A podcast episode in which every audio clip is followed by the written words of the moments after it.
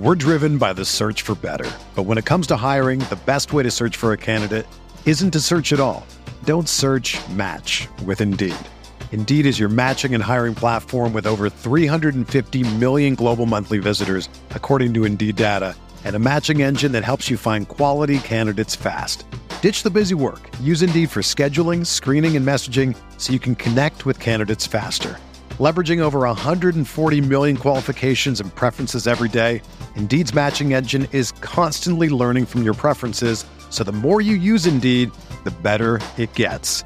Join more than 3.5 million businesses worldwide that use Indeed to hire great talent fast. And listeners of this show will get a $75 sponsored job credit to get your jobs more visibility at Indeed.com slash BlueWire. Just go to Indeed.com slash BlueWire right now and support our show by saying that you heard about Indeed on this podcast. That's Indeed.com slash BlueWire. Terms and conditions apply. Need to hire? You need Indeed.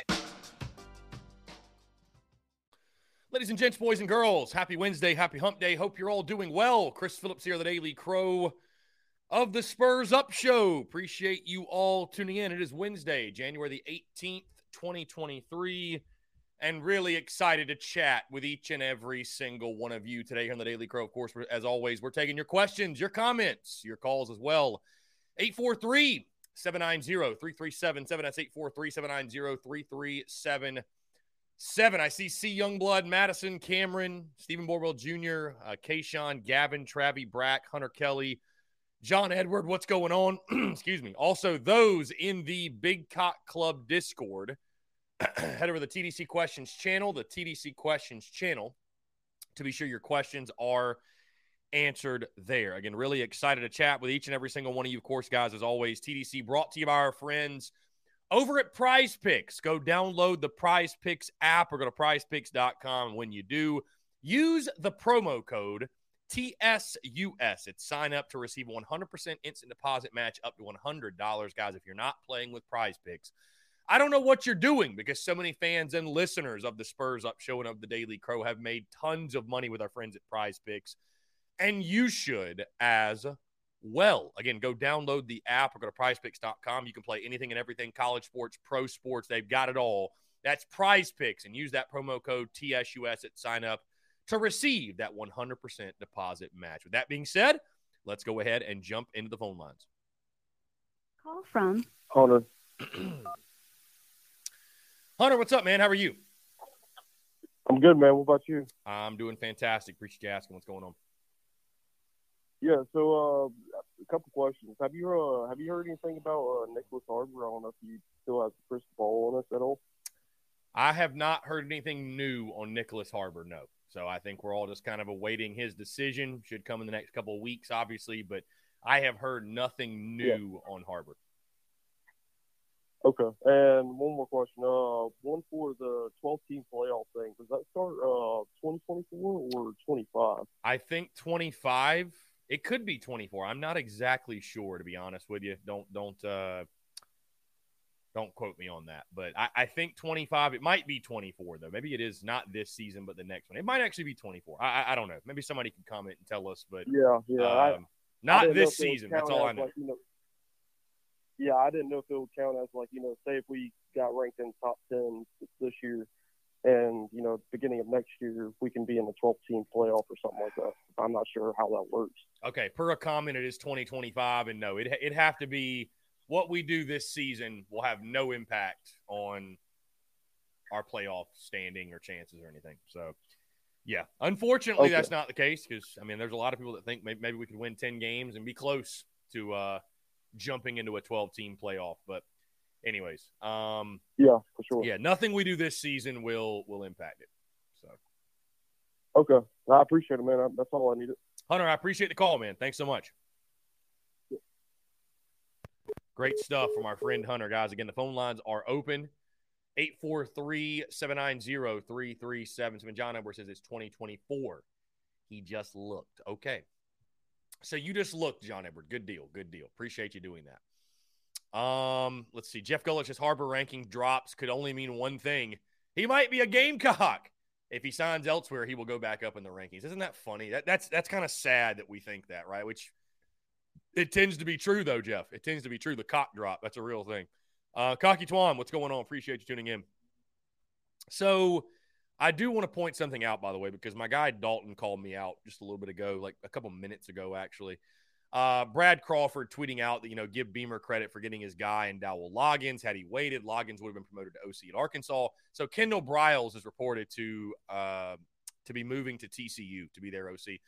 I just asked Brad the question to more so give him the opportunity to respond because I don't think Dowell Loggins is going anywhere. Like I, I don't think Shane Beamer would have offered the job. I don't think Dowell Loggins would have taken it if he thought realistically and if he really wanted the Arkansas job and he could have just stayed there and waited it out. So I don't think he's going anywhere. But you guys know I enjoy the banter. I enjoy the conversation. So I'm sure the question on a lot of people's minds is if and when Kendall Briles leaves, will Dowell Loggins consider going back to his alma mater, by the way? This isn't just some random school. He went there. So, I mean, I think it's worth a conversation for just a moment. And so, my question to Brad was just, well, what's stopping Dowell Loggins from going back? I'm not even saying going back right now, but could Dowell Loggins possibly consider going back in a year, in two years? Could, could this be like a maybe shorter term OC fix than we thought? That's all I'm saying. I'm, I'm not I'm not saying that Dowell Loggins is going to pull the rug out from under us and and jump ship and head to Arkansas. I'm certainly not saying that. So please don't quote me on that. I simply just asked Brad uh, the question. So, and again, I think the question's fair because it's his freaking alma mater. So, let's see. Yeah, yeah, Craig, I'm doing fantastic, my guy. I don't know exactly what you're talking about, but I'm doing great. Um, David says, "Do we have an update on Jeffcoat?" Heard the situation is still ongoing. Yeah, I, I, as far as we heard from Sports Talk last night, Sports Talk tweeted out and said that uh, they were still working on getting Jeffcoat into school. And guys, we know now at this point that it has nothing to do really with his academics. It's something that happened at Mizzou. I think when he was a freshman, something that happened early on in his career at Mizzou that is hitting a snag with uh, hitting a snag with admissions or hitting a snag with the clearing, whatever. So, you know, it's going to be a real shame. I, I, mean, I guess today we're going to know, right? Because it's the cutoff was today. So if he's not in, uh, if he's not in, or if he can't, I, you know, I don't know. I, I don't have the answers right now. We'll have JC Shurburtt, of course, on the show tomorrow, guys. That also, by the way, I forgot to update you. Um, no Mark Ryan today. Mark Ryan is out with an illness. He's not even on his show this week. I don't think I think he said he tested negative for COVID, but he's down and out, lost his voice, has a fever, what have you. So unfortunately, we have no Mark Ryan today. So uh, I'm I'm disappointed. I know you're disappointed. Was really looking forward to, but obviously the the number one concern is that we hope Mark is okay. And uh, I, from what I've been told, I heard that it's going around right now. You guys can tell me. I've had a couple people reach out to me. They got family members and and friends and all that that are sick, and that some of that some of that stuff's going around right now. So be sure to uh, take care of yourself. You know, one of my one of my favorite. I talk a lot about perspective and gratitude, and you know, not to shift gears too too much, but one of my favorite things is that you know a, a, a healthy person wants 10,000 things and a sick person just wants one thing right so count your blessings right if you're healthy and happy and all that but uh, anyways yes look forward to get mark ryan back on the show next week and of course we'll have jc Shurburtt on tomorrow brendan m what's up class ran over. Hey, it's all good, man. Appreciate you. Uh, Elizabeth Ballard says, Do you think Monte will bring back some of that Gamecock baseball magic? I sure hope so. I sure hope so. I mean, obviously, the impact we need to feel is at the plate, swinging the bat. And, uh, you know, Elizabeth, I'm as excited to talk about baseball as you are to talk about it as well. Trust me, I'm, I'm excited. I'm ecstatic. I'm pumped. You know, again, people, and I've, I've had this combo in here so many times, but people ask me, people ask me a lot about like, you know, covering the different sports, what's the favorite. I think everybody at this point knows like I'm a baseball guy. There's nothing like football, but I love baseball. And uh, but you know, I what I love about it too is like you know, football is so much fun. Excuse me. Football's so much fun because we spend the entire week the build up to the game, right? There's only 12 games and um, you know, we, are we're building up all week long. I mean, we literally are previewing and breaking down the game all week and stuff like that and then you have that one game on Saturday. I, I, love the daily grind. I mean, obviously, guys, it's it's why I'm able to do what I do. I love the daily grind. I love having a daily routine. I love getting after it on the daily. And that's what baseball provides you, right? I mean, you don't play every single day, but you play what feels like every single day, right? Um, you got your Tuesday midweek, you got Friday, you got Saturday, you got Sunday. You know, you're just playing. And the first couple of weeks, we got Tuesday, Wednesday. We got back to back days of midweeks. And I just, I love that. You know what I mean? I, I, love waking up and knowing, hey, we're going to the yard today. I love waking up, hey, we got a game today. You know, th- those are so much fun to me. I, I, just, I find great joy in that. So, uh, looking forward to it. Really excited. Again, of course, we got 30 days. The countdown continues. Tomorrow's podcast that drops, we'll be talking Gamecocks relievers. And uh, that's going to be a fun show because the bullpen should be absolutely electric this season. Um, very excited for what Kingston and company have built with the bullpen. I mean, we should be deep, guys. I mean, again, we talk about the pitching staff and how good the pitching should be. And I mean, the bullpen should be second to none in the SEC, truly. So 843 790 3377. That is 843 790 3377. Lee Hopkins says every position's important, but do you think we have the pitching to get us back to Omaha? Yeah, we, we, we've got the arms, in my opinion. If we stay healthy, we have the arms. I think we absolutely have the arms to make a deep run. I'll say that. Uh, it, it's this season, as we all know, Lee. It's all about just swinging the stick. It, it's it's all about swinging the stick. Really is. Um, can we swing it? That's it. I mean, if we can hit, if we can hit, if we can hit 260 in SEC play, we are we are going to be a really good. We might win 40 games. We'll win close to 40 games. we can get 260. We hit 270 in SEC play. We're winning 40 games. Like, like that, that, that's how good the pitching is. I mean, we, we don't have to hit, we don't have to hit that well. You know, we don't have to be the best hitting team in college baseball. We don't have to be the best hitting team in the SEC. Like, we just need to be solid. That's it. You know, we just need to be solid. So, you know, what's really exciting too is again, we get to the week of opening day, and I'll give my projected starting rotation and stuff like that. And you're going to need a starter to start in the midweek, but I, I think you're going to see, you know, you've got these youngsters. I think a guy to keep an eye on is uh, Eli Jerzembeck. I don't know exactly how to say his name, but uh, a freshman right hander, absolutely filthy. D1 baseball is really, really high on him. Um, you know, I, I think he's going to be a midweek guy, no doubt. Jerzembeck you know, I think he's going to start in the midweek. You know, you bring back Cade Austin, who was phenomenal last year, Brett Thomas, who was solid last year. I, the one that I hate that went down was Roman Kimball, the Notre Dame transfer. I hate that he went down. But you get Jackson Phipps, the lefty, back from injury. Uh, also, Nick Proctor, the cow kid. People are really high on him. My guy P Dawk just talks about Ricky Williams like he's the next Trevor Hoffman. Um, Really, really good player, though. The, the transfer from Clem sucks. They probably say that was the best transfer we got from them. You know, Dylan Eskew's a transfer. How about Wesley Sweatt is back? Um, then you got other freshmen, Austin Williamson, Connor McCreary, Trey Wheeler. Uh, so you've got arms, man. And then, and then again, you talk about the weekend rotation. That's what I was starting with. I mean, if it's, you know, it's I, Sanders is a, is a definite, right? Matthew Becker, I think, is a definite. I, I don't think Becker's a pin guy. I think he's a starter. So the third spot comes down to between Noah Hall and Jack Mahoney. And whoever doesn't win that job is going to be just filthy in the bullpen. Uh, uh, uh just going to be filthy, right? So, um, and here's the thing people forget Hall was brought in last season from Appalachian State to be a bullpen guy, right? To be a bullpen guy. So I, I think Hall in the bullpen would make a lot of sense. I mean, I think a lot of the Sunday spots just going to be who who pitches better. You know I mean? Like, I think they're going to let uh, they're going to let the competition run through spring. You know, they, they'll they'll decide and they'll determine. I'm sure they've got a really good idea right now. They'll probably give it another give it another week or two though, and then they'll make their decision right because you want to start gearing up. Whoever's going to be your starter, like we're going to know right because they're going to start gearing them up through these inner squads. Um, you know, normally what you'll do, I, I'm sure they're going to start scrimmaging this weekend, or if not this weekend, the next. I would imagine this weekend. But they'll probably start out like guys like Will and and uh, Becker and all those starters. They'll probably you know throw them two innings, or they'll they'll have them on like a forty pitch pitch count.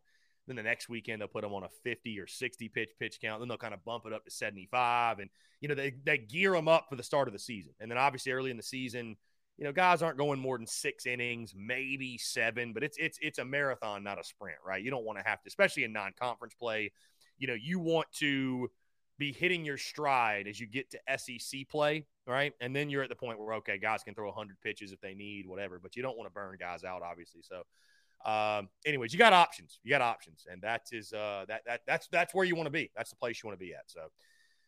Stephen Boyle Jr., what's up? Travie, uh, Bruin Nation, appreciate you tuning in. John Edward, off the top of your head, who should be the closer? That's a great question. That's that's a great question, John Edward. I don't think there's one guy. You know, Cade Austin was really, really good uh, really good in that role. You know, I think Jack Mahoney could be your closer. I think Jack Mahoney's got the makeup to be a closer. You know what I mean? You know, I list him as a starter, but I think he's got the makeup to be a closer. You know, Eli Jones is back. I don't think he's going to be a closer, but I think he'd he'd be another fantastic midweek arm or a bullpen arm. Um, also, dude, I didn't even mention James Hicks. Where does James Hicks go? Right? Where does James Hicks go? Is he a pin guy? Right? Is he a starter? Heck, he could be the third starter.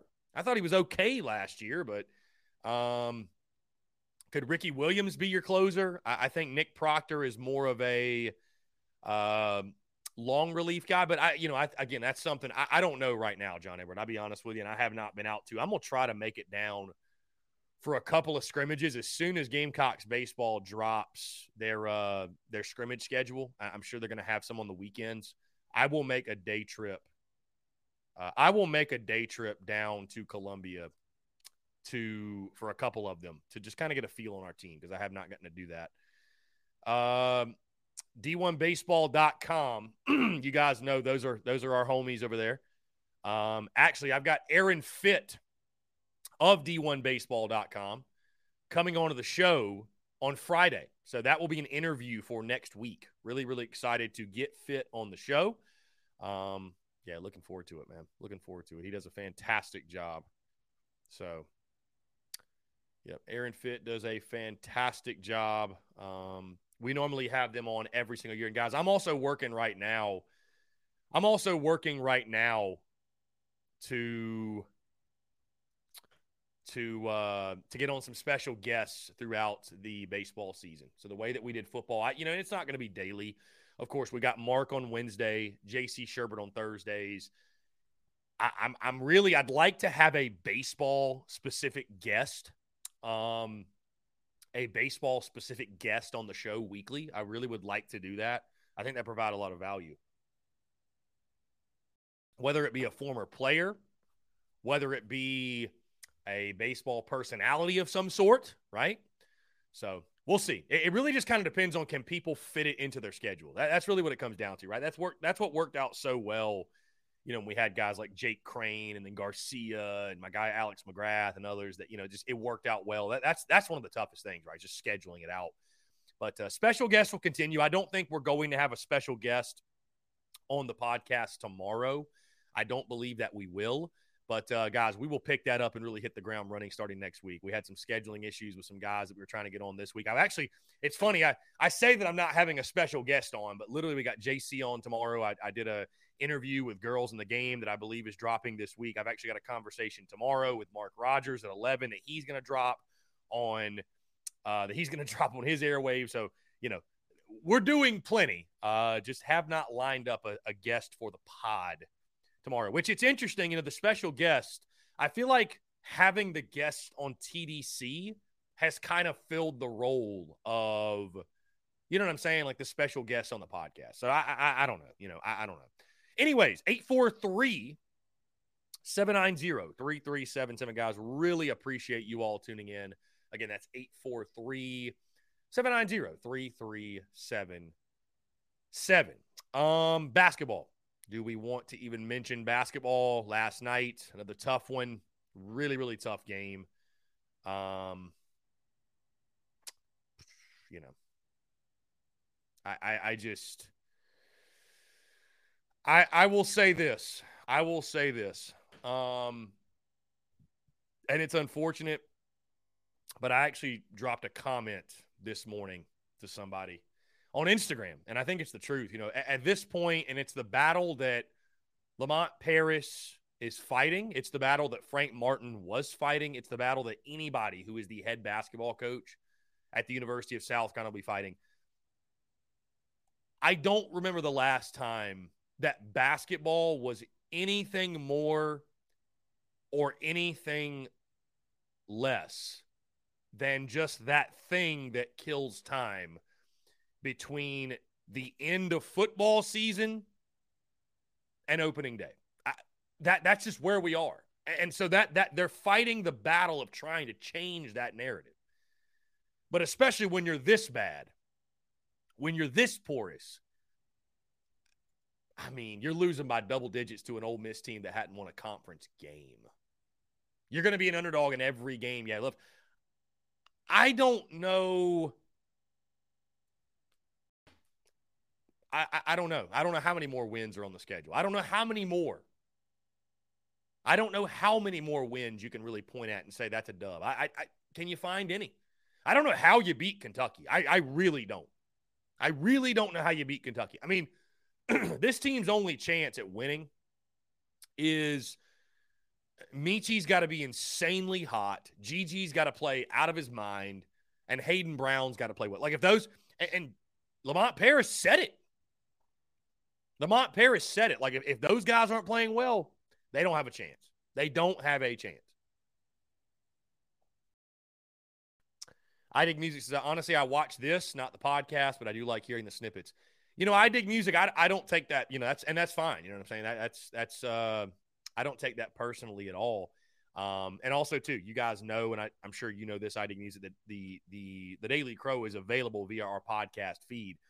You know, it's it's interesting because I could probably get away, and I've said this many times. I could get away with just doing this and like cutting out the the podcast. You know what I mean? Because this, but here's one of the reasons why I wouldn't want to do that, right? Because like I think about football season or even baseball season. Anytime people look forward to the podcast dropping Monday morning like the reaction and all that. And so I'm just like, I, I don't want to cut that out. You know what I mean? Like, I, I don't want to make people wait until noon. I don't want to wait, make people wait until three o'clock in the afternoon Monday until a podcast hits the airwaves. So, but you know, it's so funny. I, I I've got people that will tune into this and they don't even realize we have like a podcast that's something different, something separate. It's just kind of funny how that works out. But you know, either way, whether you tune into the podcast, TDC, whatever, hey, I just appreciate that you're tuned in and you're locked in and uh, you're engaging in our content. That's I, I I've always believed in hitting, you know, as many as many different sectors as you can, right? As many different forms of content as you can, because people consume things in different ways. People like things different ways, stuff like that. So, anyways, um, anyways, let, let's. Jimmy Clark, happy Wednesday to you. Rebecca, what's going on? I feel like it's been a while, Rebecca. Hope you've been doing well. feel like it's it's been a while. Let's see. Elizabeth Ballard says she wants to see more small ball and not swing for the fences. Well, I, you know, I, I think that is a uh, that's that's just a baseball issue, Elizabeth. I don't I don't I don't think you're going to all of a sudden see us be a, a small ball team. You know, I, I think I think we're going to be a well-rounded team this year. We need to be a well-rounded team. But uh, if you look at some of the, you know, we're, we're going to have more left-handed bats in the lineup this year than we've had in quite a while which is a good thing. I mean, there's there's no reason why we should not have a lefty heavy lineup when you think about our ballpark and where we play. I mean, it's a launching pad for left-handed hitters. Dude, if Justin Smoak played at Founders Park, I mean, Sarge Frye was a launching pad also. But if he played at Founders Park with that wind that blows out to right field, dude, it would have been uh, with the with the old bats. Oh my god! Whew. Good lord. I mean, dude, how many bombs would Justin Smoak have hit with the old bats in Founders Park? Good God. Anyways, Rebecca says she's got COVID. Rebecca, we're praying for you, Rebecca. My goodness. See, it's going around. It's not just Mark Ryan. It's not just Mark Ryan. How about that? How about that? Rebecca, we're praying for you. Make sure you rest up. Take care of yourself.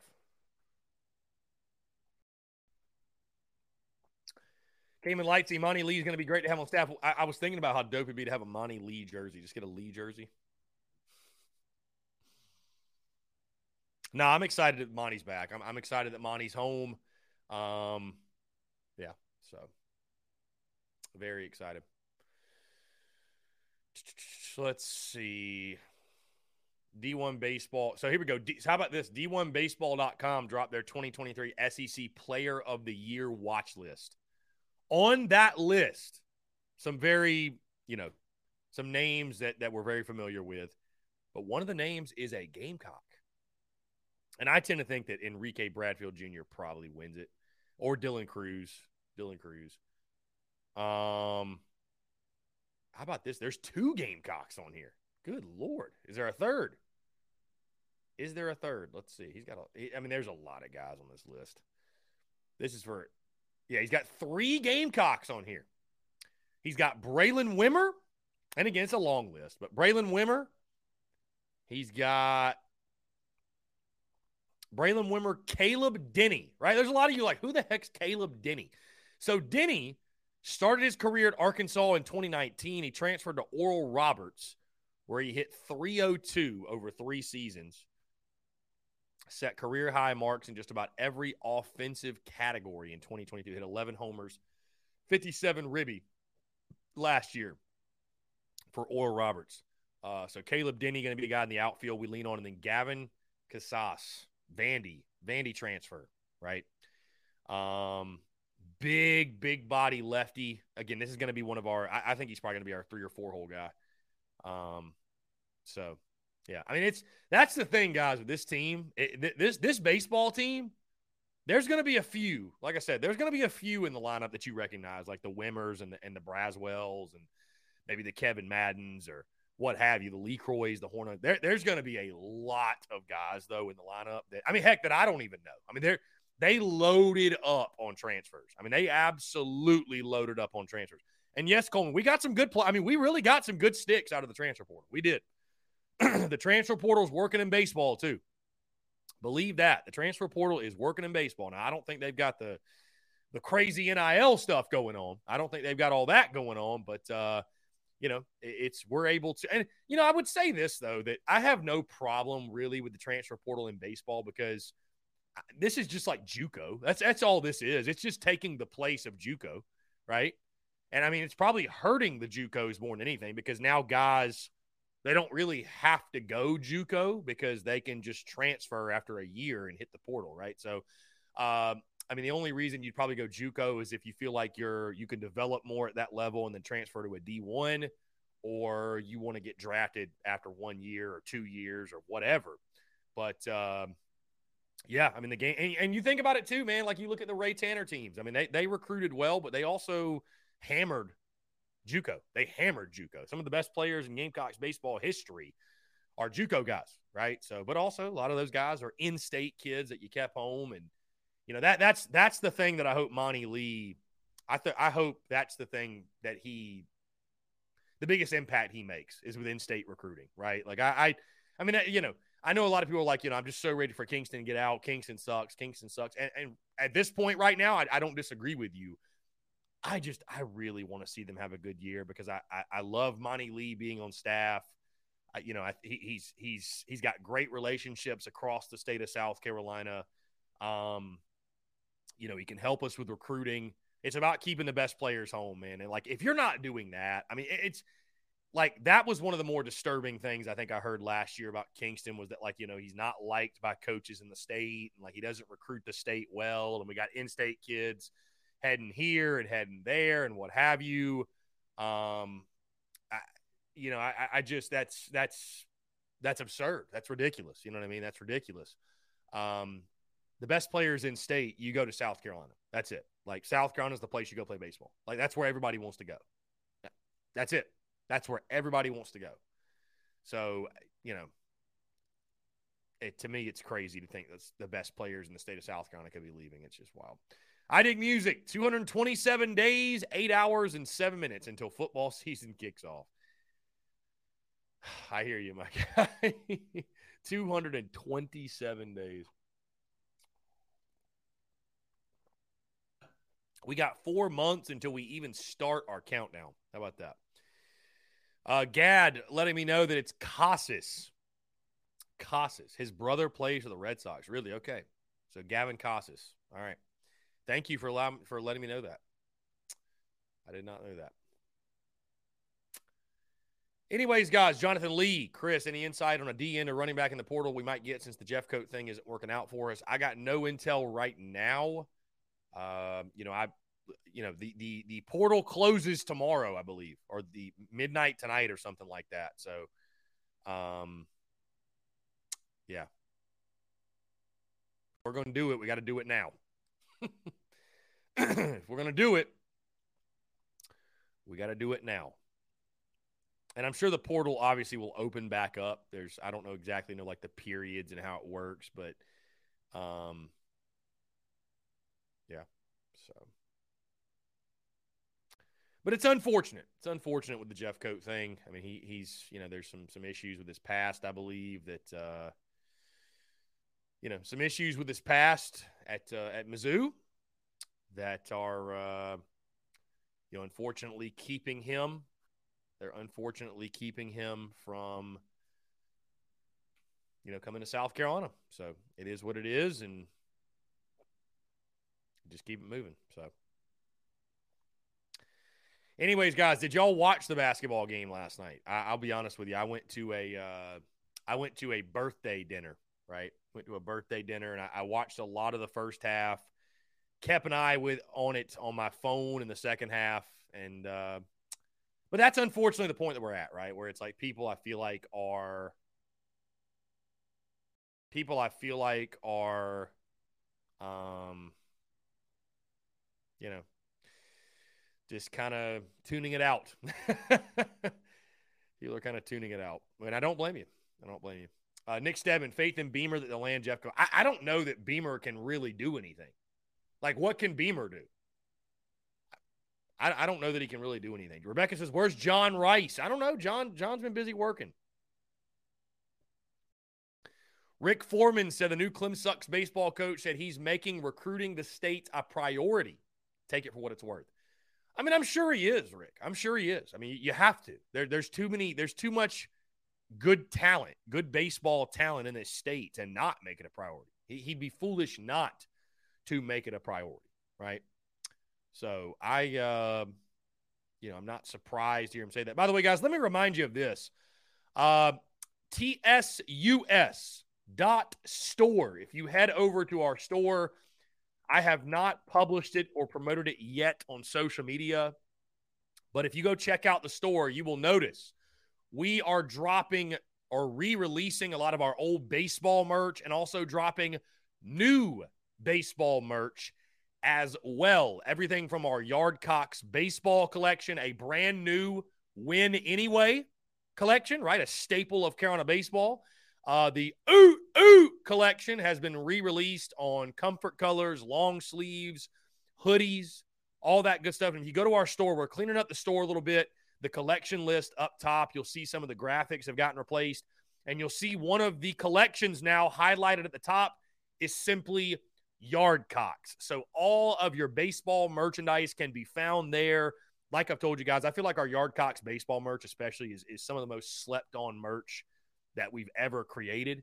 So if you go check it out there, we're also, um, if you go there right now, you will see the Rowdy Roosters collection is still up. I'm going to be redoing and updating a brand new Rowdy Roosters line because I, I you know, it doesn't look bad, but I, I just feel like I feel like we can we can do a little bit better job with the Rowdy Roosters logo, something that's a little bit more something that's a little bit more aesthetically pleasing, something you can kind of tell what it is a little bit better. Anyways, though, we're going to do that. Also, we are going to re-release um, the Road to Omaha merchandise on long sleeves, comfort colors, hoodies, all that good stuff.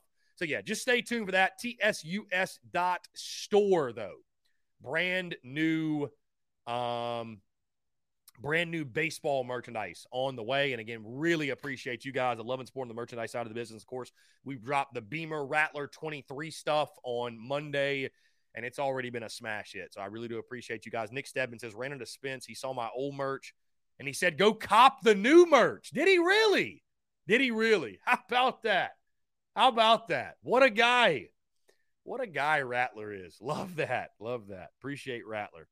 Appreciate Spence for that. How about it? Jacob E says, kind of crazy how they ranked the baseball team for this year after not winning more than 30 games or even having a winning record last year. Well, Jacob, that's because baseball is a year to year game. right? It, it is. And uh, I mean, we have a new look team, Jacob. We have a new look team with our best pieces back. Like we didn't lose anybody. You know, we didn't lose anybody. Um, added five or six really good transfer portal sticks. A lot of the freshmen you had to play last year, a year older. Will Sanders is back leading your rotation. I mean, you get James Hicks back from injury. Jack Mahoney's back from injury. Jackson Phipps is back from injury. Um, you know, and basically everybody returns. So, you know, there, uh, you know, there, there's a lot of reason to be optimistic. There's a lot of reason to be excited. And listen, those guys know baseball, right? I mean, they watch every single team. They go to all these fall, and it doesn't. It's not a guarantee, right? Because baseball, baseball's so hard to predict. It's so hard to predict. Um, but those guys watch this in the fall, and and they they see some of the guys we brought in from the portal, and you know it's uh, you know they they. I, I mean, there's talent on this team. There's no question. There's talent. There was talent on the team last year. There was talent on this team last year, right? So, but uh, yeah, I, I mean, I think they're excited for it. I think we have reason to be excited. So, Hu Yin Chang says Monte Lee was Clem Sucks' Will Muschamp. A protege from Ray Tanner and a rival did the perfect screw job on them. I, you know, I'm I'm really surprised that that Monte Lee did not succeed there. I, I really am. Really surprised. Really surprised. Um, yeah. So.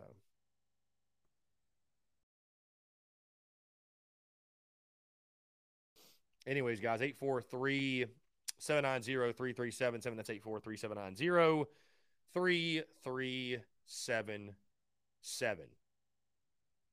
I can appreciate you all tuning in. Thank you all so much to continue loving support. Like I said, tomorrow's podcast, we will talk Gamecocks relievers and uh, we'll touch on a little basketball. I mean, I'll be honest with you, probably probably not a ton, probably not a ton, probably not a ton. Um, let's see. I'm just curious now. Who does who does Clem sucks? Do, do they does Clem sucks have any? See, guys, I mean, that's again, if I had to describe it to you, what like I love baseball to the point that like I will watch other teams play. Like I will, I will watch Clem Sucks play.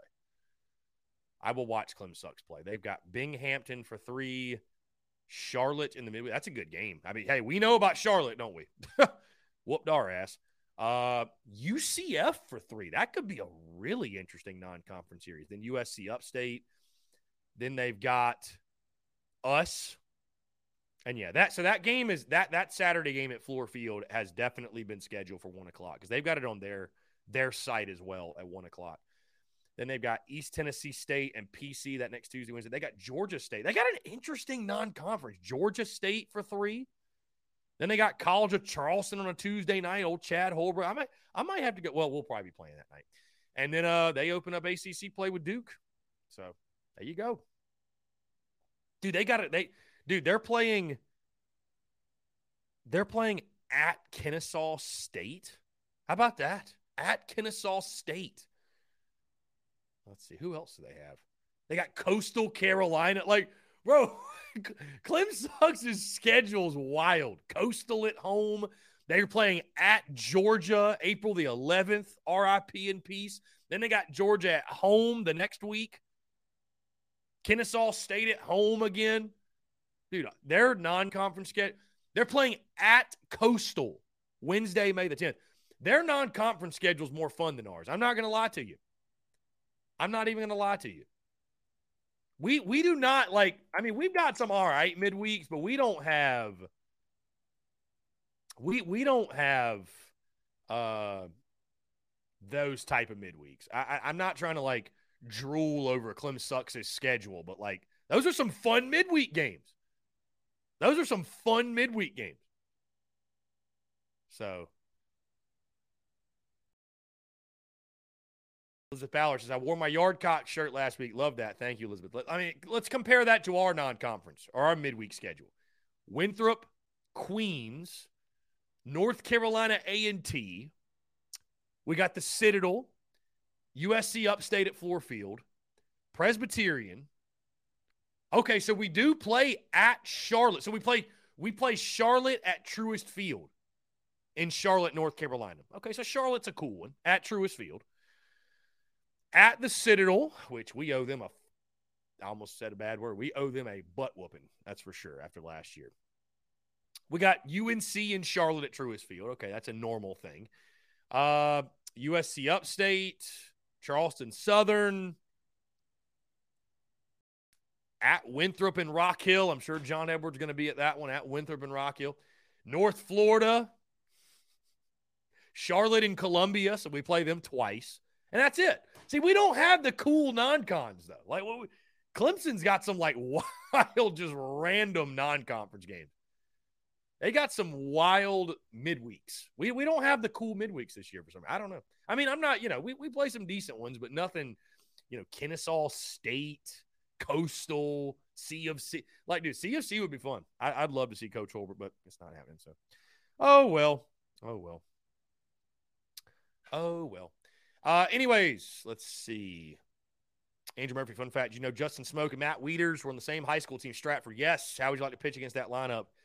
Yeah, it'd be a lot of fun, man. I, will tell you guys about a story about when I pitched about some uh, or against some uh, some Gamecock guys on the side of the break. We are going to jump into a quick break. On the other side, I want to continue to hear from you more of your questions, your comments, your calls, and more. You're tuned in to the Daily Crow.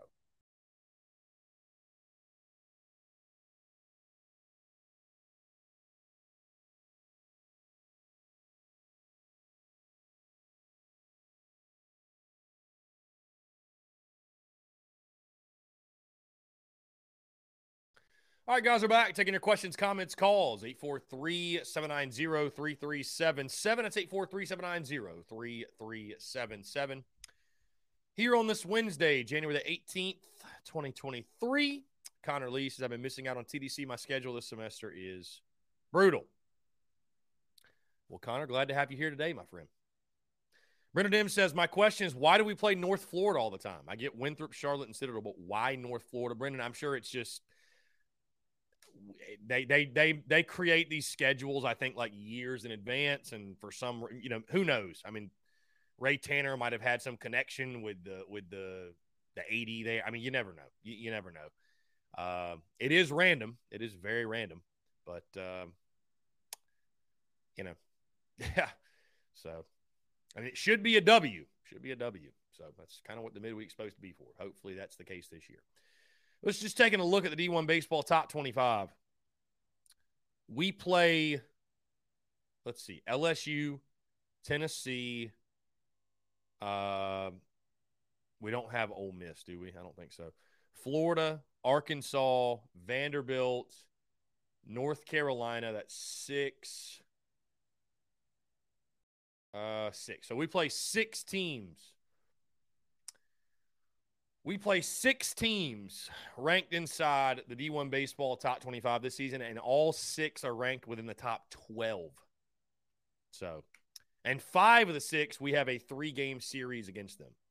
Of course, UNC, we just have the midweek with. So, but I mean, dude, it's the SEC, and we're ranked too. So, I mean, it, it's the SEC, though. I mean, it is what it is.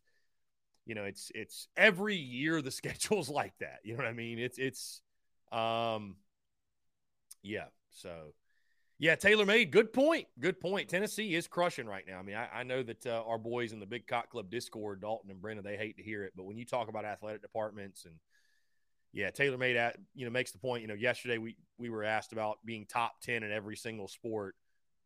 Tennessee is doing that. I mean, they're they're crushing in football, baseball's elite, basketball's killing it. So I, I think right now you could argue Tennessee has the best athletics department in the conference. I mean, I think you really could. I don't know exactly what they are in women's basketball, but they traditionally have a really good women's basketball program. Obviously, they're not where the Gamecocks are, but Tennessee's crushing across the board. Uh, and Brendan, I'm not pulling for Tennessee. I know that the Gamecocks beat Tennessee, but uh, and I'm glad we beat Tennessee. Which, by the way, shout out to the dude Gamecock Repeats on YouTube. I don't know if you guys follow him. I'm actually subscribed to his channel. I mean, he's a small YouTube channel but what he does is he just uploads old games, right? He's got 713 subscribers. But I look last night and he has uploaded, right? He has uploaded or started uploading. So he's uploaded both the Tennessee and the Clem Sucks games from this past season. But not only did he do that, the Tennessee game, because that game was on ESPN, right? He uploaded the Skycast. He uploaded the Command Center. And he uploaded SEC Nation. So you can watch all those things now. Here, I'm gonna I'm gonna drop this in the in the Discord for my people. In case y'all ever want to go back, watch the uh watch some different telecasts of the Tennessee game, you can do that. So really cool. really, really cool. He's also got tons of like old old baseball videos and everything. It's it's a lot of fun. Really, really cool. Um, tons of videos, dude. Tons of videos. I mean, it just all kinds of videos. Old baseball, basketball, everything you can think of, man. All the College World Series wins. Heck, he's got a regionals game from 2000. He's got 02 Carolina Clem sucks, 02 Carolina Nebraska College World Series. I mean, all kinds of stuff, man. Really cool. Really cool. So, really, really cool. Uh, let's see. Andrew Murphy, which Gamecocks you pitch against? Yeah, great question. So I got to pitch in one of the last games. This was fall of 2008. Yes, fall of 08. Um, because the first season at Founders was 09, right? So they were like ripping the seats out of Sarge Frye. I got to pitch in one of the last games were played on Sarge Frye's field. And um, I pitched for a team called the Augusta Barons, right? We were just like a travel showcase team and uh, we played the Diamond Devils. Which, if anybody, if you play baseball, you're familiar with baseball in the state, uh, you know about the Diamond Devils, right? Really, really good team, showcase team, whatever. Uh, I forget the guy, the name. John Rhodes, I think, was the name of the guy who ran that, and tons of connections. But, uh, anyways, yeah, I pitched against the Diamond Devils when they had their team that featured guys like, uh, like um, Chris Owings. You know, Evan Marzilli was on that team. Uh, Drew, uh, uh, Cisco, not I don't yeah, it was Drew Cisco. Yeah, because Mike Cisco, his brother, pitched to Carolina. Drew Cisco, who's committed to Georgia. My buddy Taylor Rozier, who went to Wofford. Um, you know, I said Marzilli. Who else? Who else? I'm trying to think. Who else was in that lineup? Oh, Daniel Aldridge that went to college at Charleston. Um, so some really, really good players. I mean, I think eight of the nine guys were going D1, and a couple of them were going to Carolina. Obviously, like I said, Marzilli and a couple of others too. So yeah, it was a lot of fun. But pitching, dude, that that was that was incredible, man. Like like pitching on Sarge Frye Field, that was. And I pitched really well. We lost the game two to one, but uh, I only gave up three hits. Two of them were to Chris Owings. so that dude was, and I, I think Chris Owings, if I'm mistaken, I don't know if I'm mistaken. Let's see. He let's see. How long did he play? I think he might still be playing. Yeah, did he play for last year? Yeah, played for Baltimore last year. So he's still in the big leagues. He's still in the big leagues. So, dude's filth. Dude's pure filth, bro. So, yeah, really, really cool stuff. Really cool stuff. Career 239 hitter, but damn it, he's a freaking 10 year big leaguer. So, not a, not a, not, not bad. Not bad. Um, so Matt says, Chris, maybe you've answered before, not criticizing. Is there a particular reason you do this show at noon rather than evening? And no, Matt, that's not criticism at all. That's a fair question. Yeah, so I mean, I, I think the reason I picked noon to two, it, you know, this show, Matt, used to be noon to one, right? When I first started it. And then we expanded the show. When did we go noon to two? I think we went noon, to two. I forget exactly when that was. Anyways, though, um, yeah, I, I, just picked the lunch hour, Matt, because I, I, honestly I felt like that worked best with my schedule. You know, I, I'd rather do it. I'd rather do it during the lunch hour than wait super late in the day.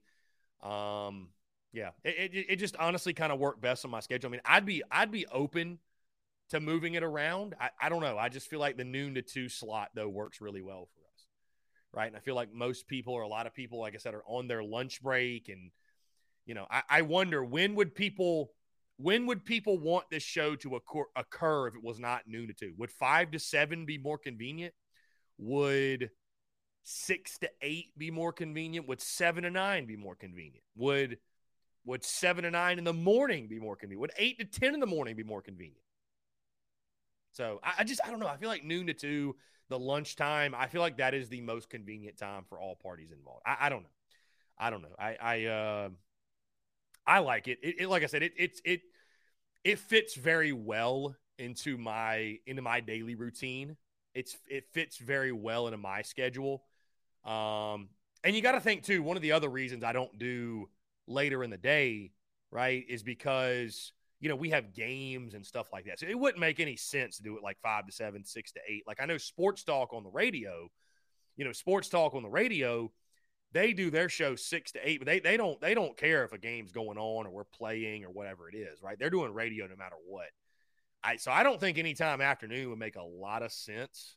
Um, and then if you do it like two, yeah, if, yeah, Matt, and it's a fair question. But if you do it like two to four, three to five, that wouldn't make any sense because people are busy. Uh, and then again, the morning, I'll be honest with you guys, I'm, I'm not a morning guy like that where I want to wake up and do the, the early game, five to seven, six to eight, seven to nine, like whatever. I, I don't want to do that personally. Um, there would be some advantages to that, though. There, there would be, you could argue some advantages, but uh, I, I'm, I'm more of a night owl than I am a morning person, to be honest. Like I, I like waking up at eight, eight thirty, something like that. You know, I'm, I'm trying to incorporate more so into my daily routine where I wake up earlier, but uh, I tend to, for whatever reason, just find myself staying up later. So, anyways, uh, I think for now, twelve to two is going to be the slot. I know there's a lot of shows that like this, this this noon to two slot. You know, I know that uh, JC and Phil they're eleven to one, right? So, um, yeah. Get this, guys. I tweeted this last night, but get this this stat. Many of you may have seen it. So the Gamecocks lost last night. All right, South Carolina loses to Ole Miss last night. Okay. South Carolina has played three SEC games at the CLA. Right, three SEC games at Colonial Life Arena. They have yet to lead at any point in those three games. They have yet to lead at any point at all in those contests. Like, how crazy is that? I mean, it's it's wild when you think about it. It's wild. It's truly wild.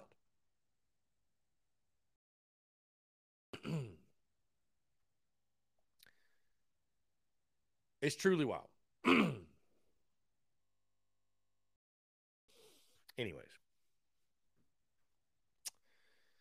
Guys, again, 843 790 3377. Very excited, man. Very excited for the baseball season to get going. Very excited for it. mm.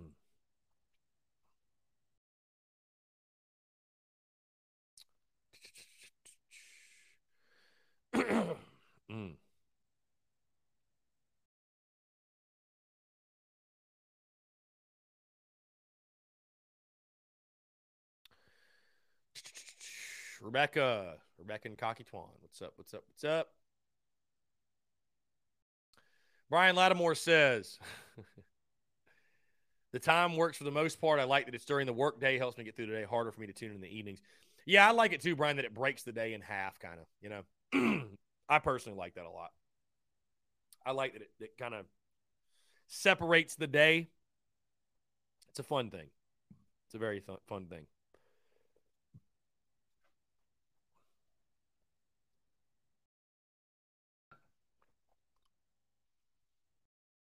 Connor Lee says, if it ain't broke, don't fix it. I mean, I hear you. I do like to look at content in different ways, though, and uh, try different things. So, all right, let's jump to the phone lines here.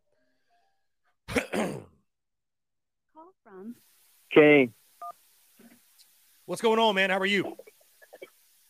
What's up, man? I'm good. How you feeling? I'm doing well. Appreciate you asking. What's up? Uh, you know, Muzz just had a quick question. So, um, I know you're big on the baseball side. So, question is, Stone Blanton already with the baseball team now, or would he be, or is it like a you know a certain time where he would go with the baseball team? Yeah, I, I have not seen anything, my friend. I, I don't see him on the roster or anything, so I, I don't know. I don't know. I, don't I don't know what the plan is there. Um, you know, he could have changed his mind. They could have changed their mind. I have no idea, but nobody. I don't think anybody's asked Beamer. He hasn't said anything, and nobody has updated. I mean, if, if let me say this: if he's with the baseball team, he's practicing right now. So, and I guess Right. you know, again, I guess we don't know, but uh, yeah.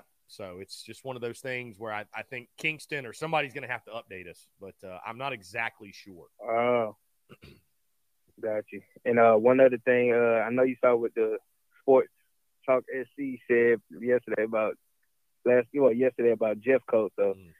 I, it's a little shiny light of hope, but I know it's, I, it's no I know it's nothing confirmed, but just to know that Beamer and them are still working to get him in, and he's basically you know what I'm saying.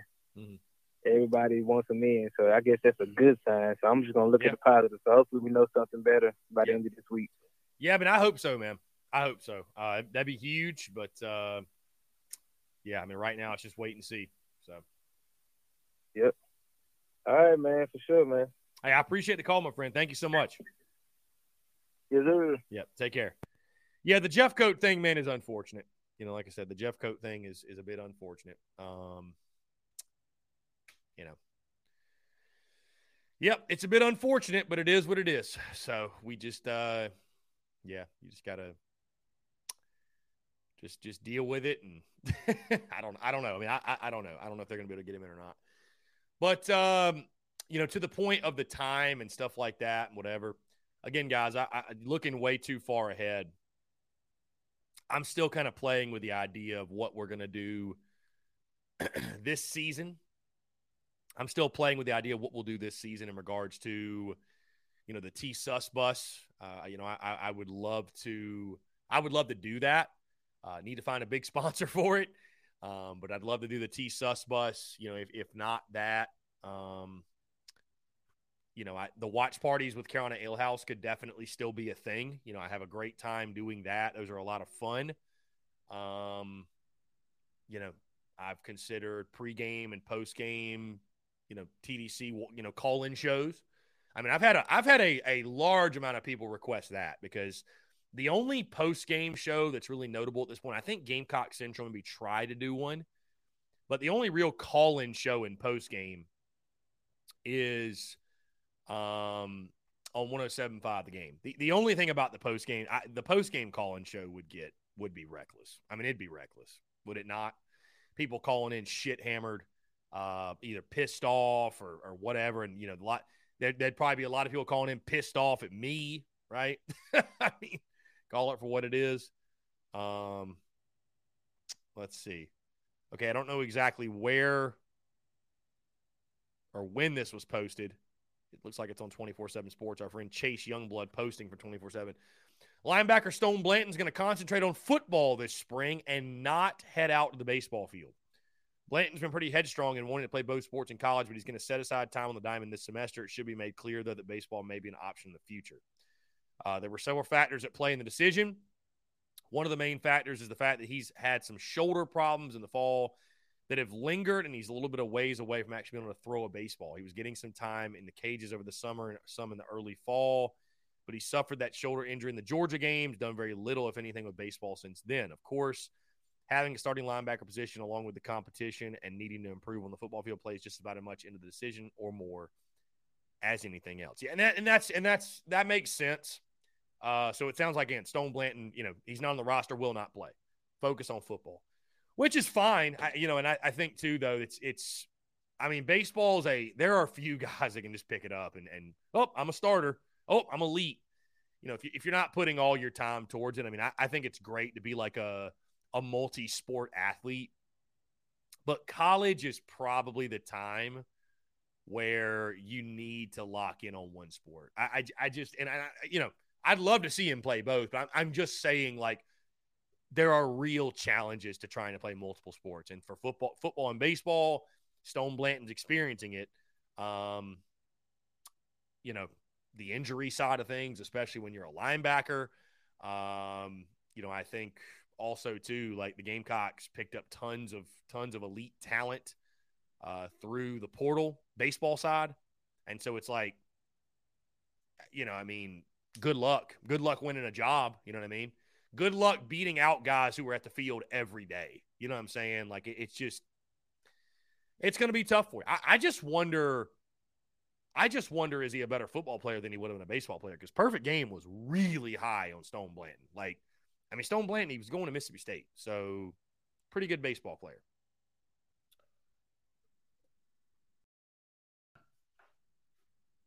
Yeah, Will, the content would be electric, no doubt.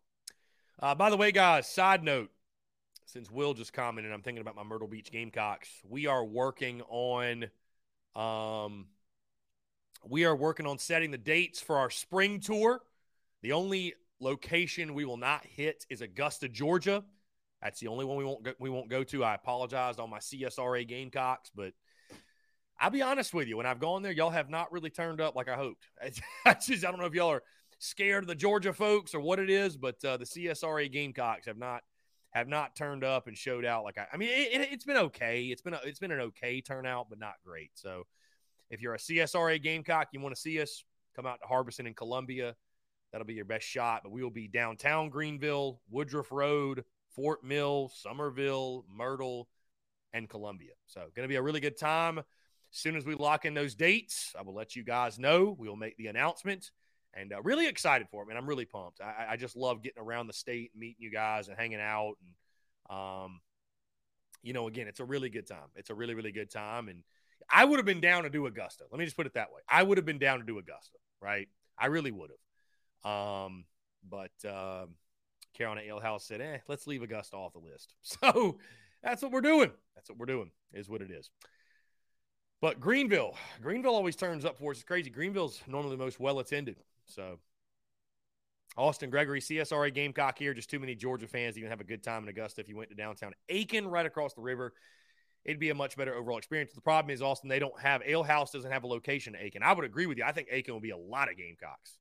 Um, yeah, yeah, Austin. I need to go visit Van and Beth. They they've actually offered to allow me to go out there and see Sir Big Spur and and see the, you know, where he lives and stuff like that.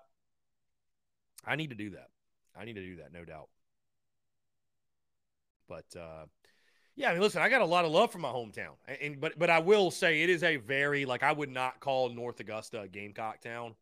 I think it's very, very much you know mixed between Gamecocks, Clemson, and Georgia. A lot of Georgia people, a lot of Georgia people, and I think that's yeah, and especially the Ale House in Augusta. It's dude, Augusta's Georgia heavy, man. It's a, it's especially with how good Georgia is.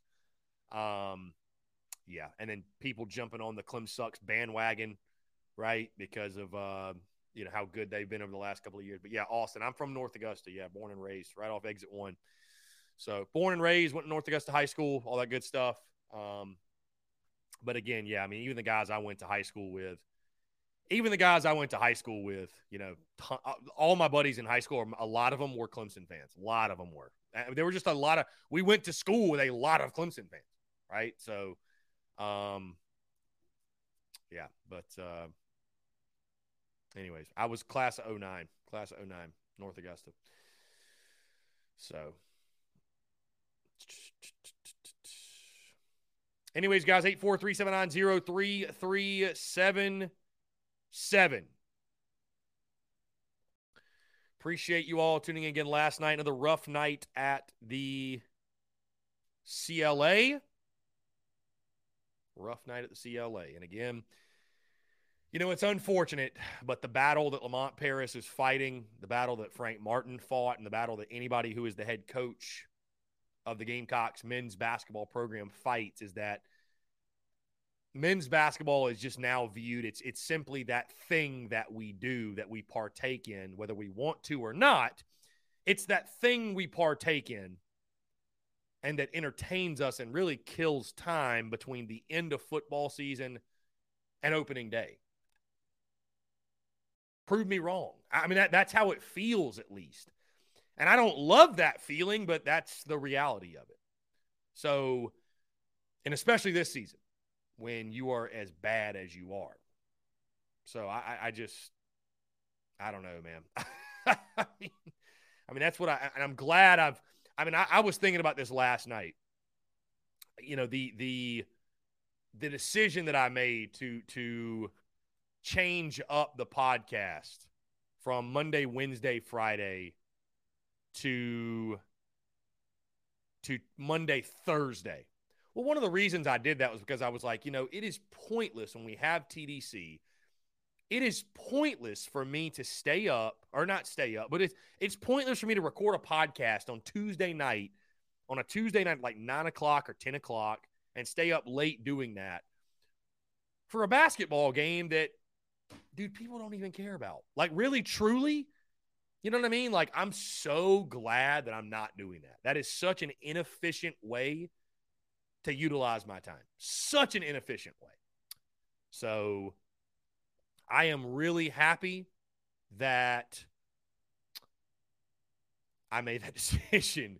Um, really happy I made that decision. And uh, yeah, yeah. So this is a much, much more efficient way to utilize our time. No question. And again, Monday, Wednesday, Friday pods, they will return beginning of July. Beginning of July. Yeah. So Jerry Withrows has come up toward Chesterfield County, South Carolina. I'd be game. I'd be game. Why not? Babes and waves, in the man. Appreciate you. Austin Gregory says, when they start cutting ticket prices for basketball games? I was going to go this weekend to the Auburn game, but knowing the outcome, I can't pay 50 bucks to watch a beatdown of that magnitude. Well, Brendan M. and Dalton are going if you want to join them.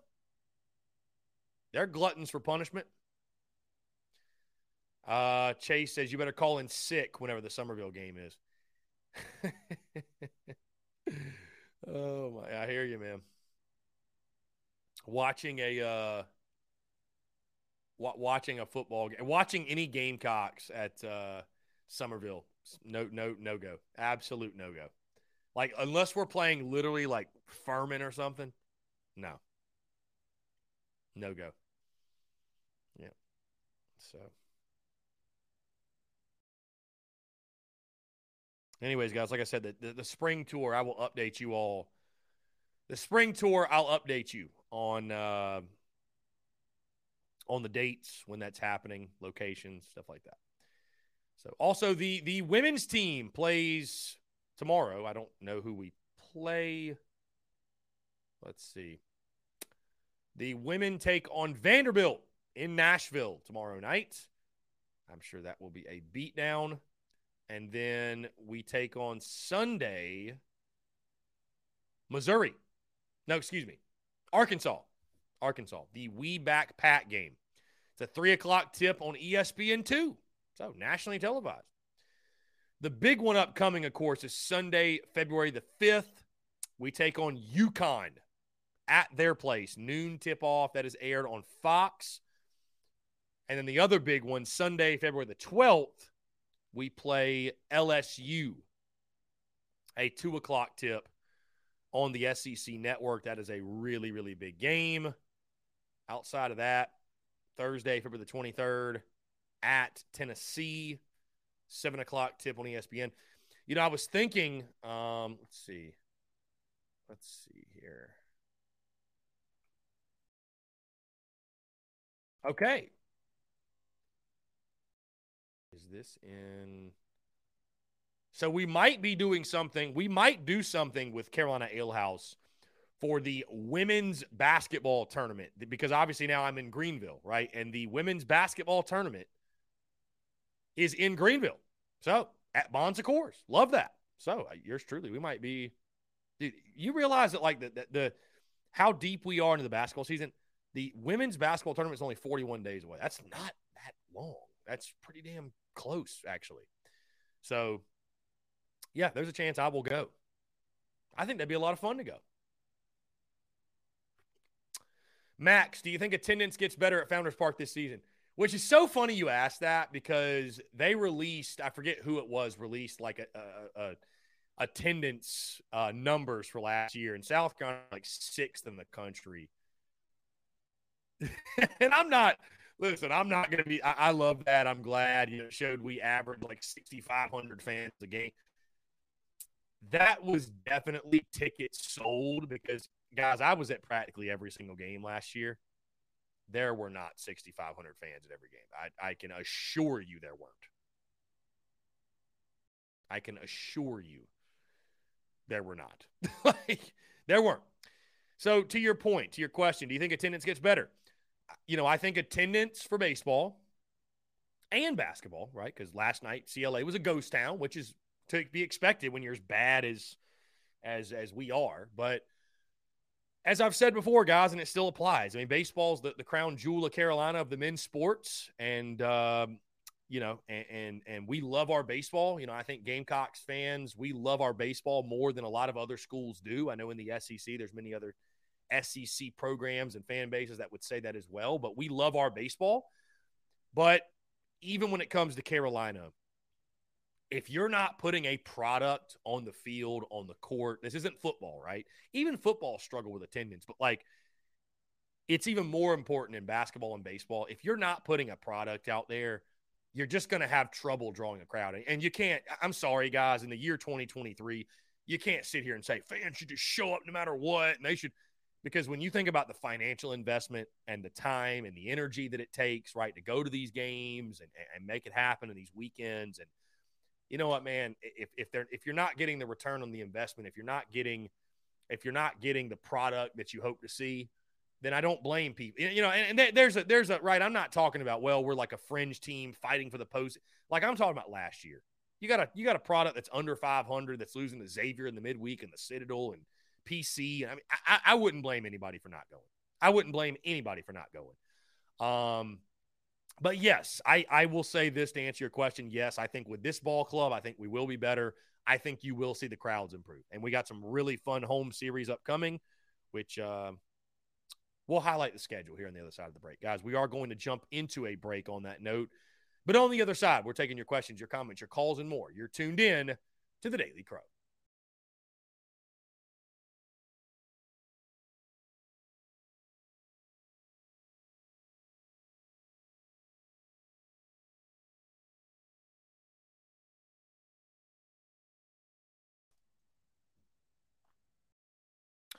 All right, guys, we're back taking your questions, comments, calls. 843 790 3377. That's 843 790 3377. If you're having any technical issues, please let me know. Got some folks in the uh, the Big Cock Club Discord said our feed was freezing up a little bit. So if it's still if it's still acting up, please let me know.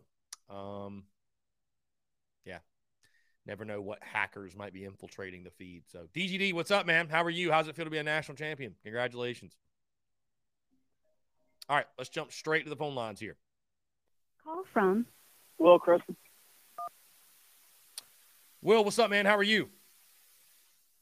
Good. How about you? It's nice weather today. I'm I'm itching for baseball.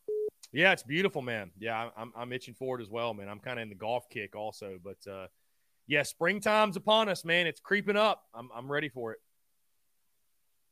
Yeah, I'm I'm worried though. Like so, as much as optimism I have for our baseball team, like you know, pitching, pitching, I'm not really worried about. Uh, I did have a question for you.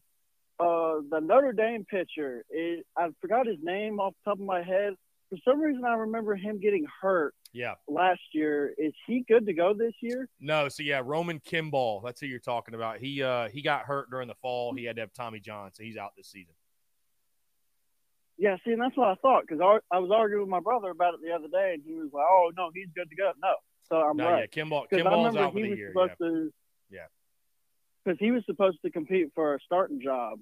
Uh, although I'm not super worried about it because, like you said before, we got a really deep pitching staff. Yeah. Hopefully, as long as people stay healthy, we we seem to battle in every men's sport. Yeah. Um, but anyway, the in hitting is what also I'm worrying about a little bit. Um, if we can hit the ball, like you said, we can. We're going to do just fine.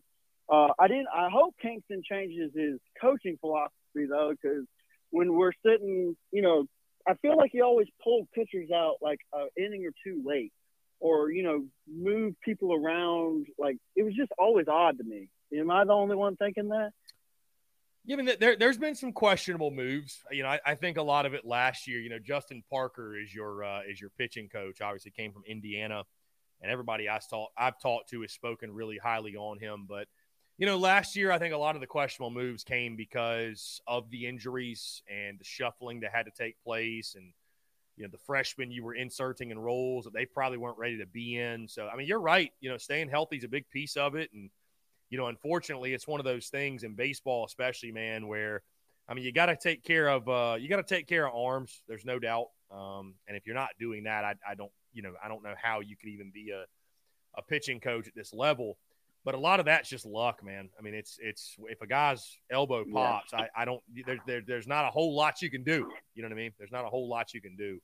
Um, but uh, yeah, Yeah. We, we need we need the baseball guys to smile on us a little bit and stay healthy. And but um, you know that that I think if that happens, you know, and, you, and you're not affected by injuries and you know, I, I think that should help some of the decision making, right? That that should help. But I mean, it, it's always a risk. It's always a risk when you're taking guys out, putting guys in. If it works, you look like a genius. If it doesn't, you, you're, you're questioned. You know what I mean? It's just part of the game. So Well, what gives me optimism for this year is like we talked about. Yeah, we had some bad losses last year, but I was also at games like Ole Miss where we beat them, and you know Texas and all those, and Vanderbilt. We can we've beaten the best of the best. So there's no reason, you know, we just need consistency. And I think with the depth that we're getting this year, and like the tra- the thing that gives me hope about Kingston is like you said before, we we're not just sitting around like, oh, I hope the same thing works. No, we actually got went and got guys. We've changed our roster, and and so that gives me a lot of hope about this year. And with this easier non-conference, you know, hopefully we can build some of the confidence because and get get the bats rolling. But if we're not hitting the ball when it comes to SEC play, then I'm going to be worried, and I'm going to be probably calling for Kingston's head at that point. yeah, I mean, there's listen, no reason that we should be. Yeah, no, I was, I was going to say Kings on the hot seat, no doubt. And, and I'd agree with you. We need to tear up non conference pitching. Uh, There's no excuse. I mean, you look at our non conference schedule outside of Clem sucks. I mean, it's about as manageable as you could ask for. I mean, we, we, we don't have some gauntlet we've got to run through. So, you know, at least in the, in the first couple of weekends. So, um, you know, and, and to your point, you know, like I said, Kingston didn't just sit around and I mean, they completely flipped the roster, added a bunch of transfer portal bats, a lot of veteran bats. Um, you know, went out and got some arms too, and you add Monte Lee, and uh, so they did some shuffling. You know, they they did the necessary shuffling, and I think that's why again you're seeing D1 baseball rank the Gamecocks where they are. But now it's all about just putting it together, right? You know what I mean? And so it's it's uh, it's put up or shut up time, man. I mean, there's a lot of pressure around Carolina baseball, which is a positive. Pressure's a privilege. That's what makes this program so great, and uh, this year certainly is no exception. And you know, I, I really do believe it's super regionals or bust for Mark Kingston. I, I really do. I think that's what's got to happen. I think you need to see a jump this year. You know, we we hear about the pitching staff, we hear about the great bats you've added, um, but you got to put it in action. We, we need to see some major progress this year.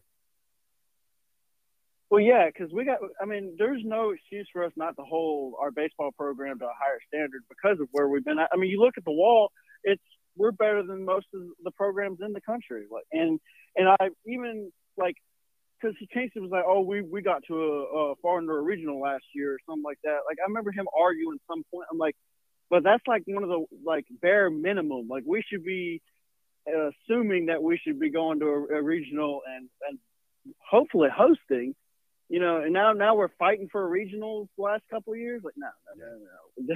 You either get us to a super regional, you know, and I don't expect us every year to get to a super regional, or and because the SEC, the top ten teams, uh, top ten teams in the SEC are amazing, and like I think what the D1 baseball, seven of the top ten teams are SEC baseball Mhm. programs. Like, Yeah. You can't expect it all. Um, I did have one question, and you might know this and you might not. Um, Bosnic is Bosnic listed to start for Arkansas at all?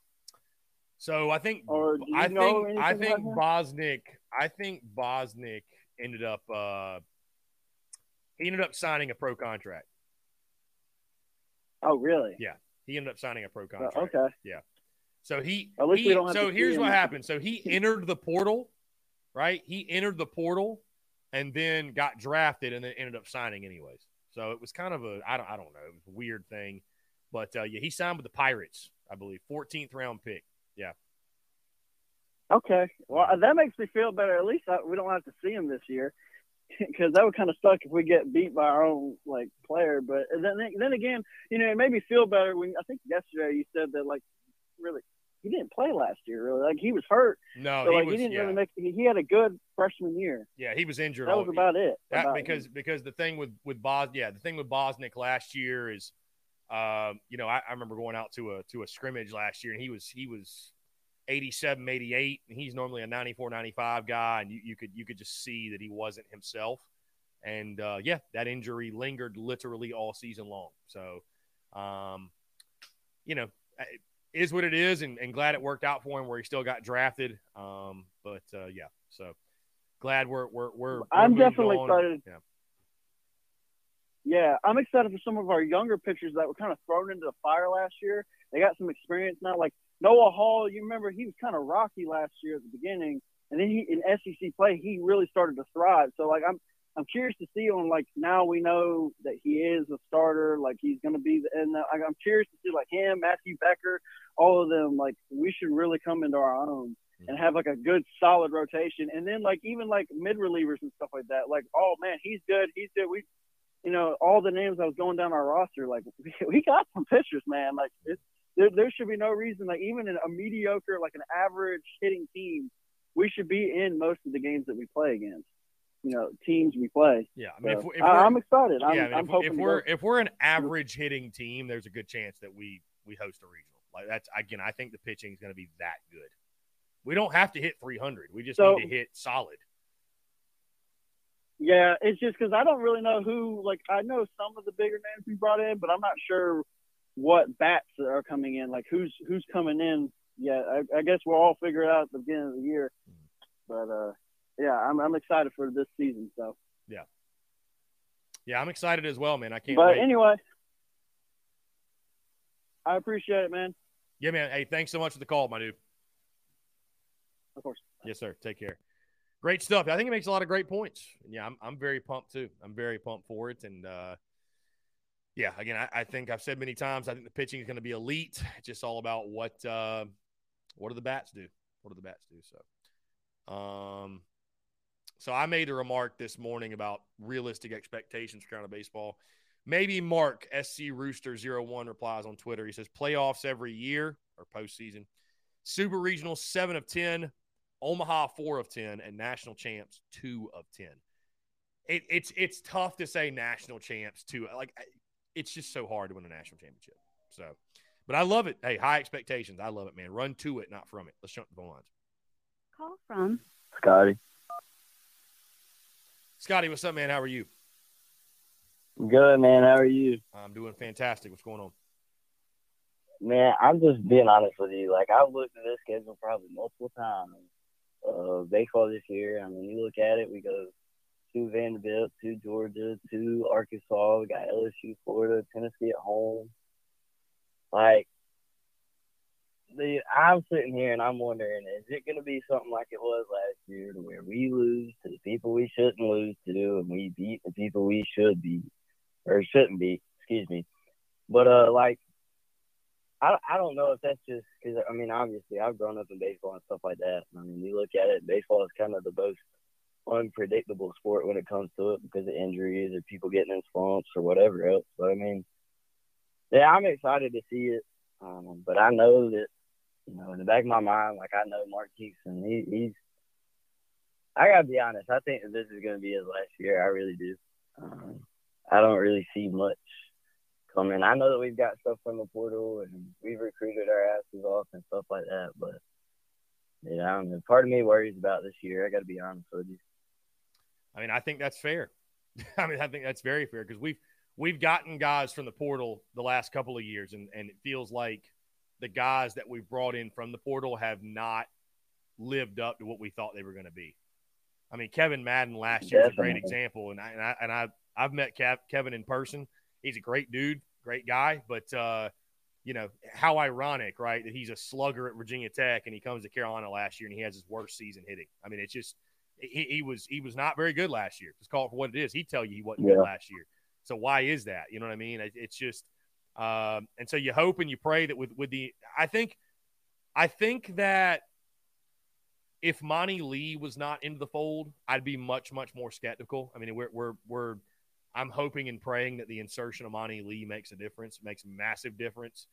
Um, because I mean, you make again, you make a great point, man. You make a great point. We've brought transfer guys in before. We've brought, um, you know, we've we've brought uh, big sticks in before from different schools, and it just hadn't worked out. So, uh, you know, the pitching will be there. There's, I think that's we feel safe saying the pitching will be there as long as there's no injuries or very limited injuries. The pitching will be there, but uh, I listen. I'm not going to blame anybody for being skeptical in regards to, uh, you know, this team and and can they swing it? And there's enough evidence there over the last couple of years It says no. Like even we were good, quote unquote good, even we were good in 2021, we were not a great hitting team. We we lived and died by the home run. So I mean, Yep. you know, there's not a whole lot of evidence that says that we are going to swing it very well this year. There's really not, unfortunately. And I mean, that's where, yeah, and that's where I think like I would like to see you know more small ball kick in. You know, uh, squeezes, steals, you know, bunts more often. I mean, baseball's gotten away from that, but I still think that that's that's your strong suit when it comes to baseball. You know, you get people on base, you move them around. I don't want to sit here personally and live and die by a long ball. I mean, that's like a basketball team sitting there living and dying by the three. You know, if you're off one night, you're gonna lose. Um, like I don't want to be that team. I don't want to be that school. If our pitching is going to be that type, you know, of level of good, um, no matter what it is, like we've got to have some offensive efficiency Mm. to keep up with how good our pitching is going to be. And I sit there and I look at you know how we brought in Monte Lee, and honestly, that part kind of scares me a little bit too, just because you know what he did, you know, in Death Valley, like the later years it got, it seems like the worse that they Mhm. fail. Yeah. Um, so I mean, maybe just that experience comes in and and you know helps out and stuff like that. But I mean, you look at Scott Wingo being there, dude. He's been in as a player at the same school. Now he's doing it as a coach. I think it is an unbelievable story. You know, he comes in there and, and really trends this up in the right direction where we used to be. Um, that that's kind of my mindset, and you know what I would like to see. And like I said, you know, I, I'm a still strong believer in small ball. Um, I really want to see that work out. And I mean, I know that you pitch, so I mean, you could probably attest to you know people doing it when you were pitching as far as small ball rather than just living and dying by long ball.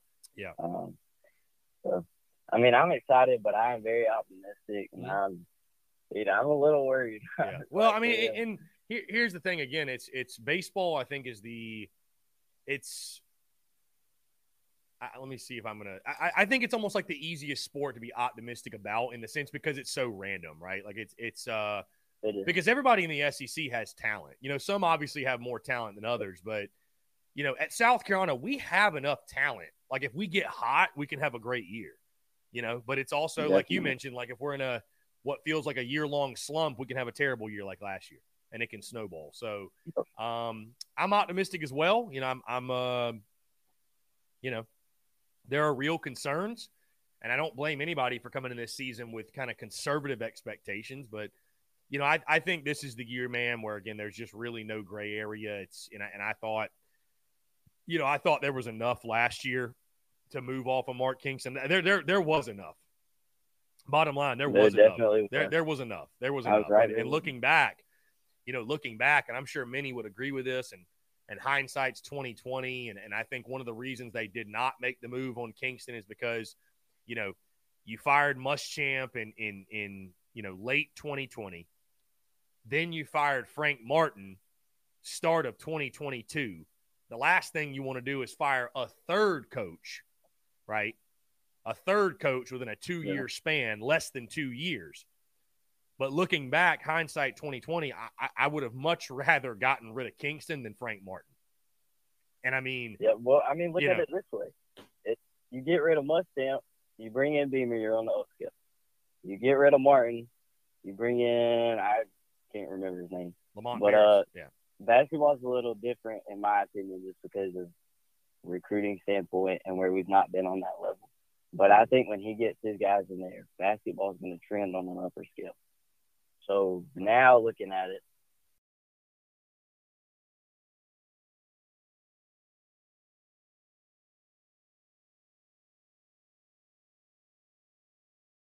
the camera went out. Okay, I don't know what happened with the camera. Sorry about that. Anyways, um, yes, we're back on. We're back live. I know the camera went out. That's probably what everybody's commenting right now. Anyways, um, you know, it doesn't necessarily work this way. It doesn't necessarily work this way, but uh, hindsight being twenty twenty.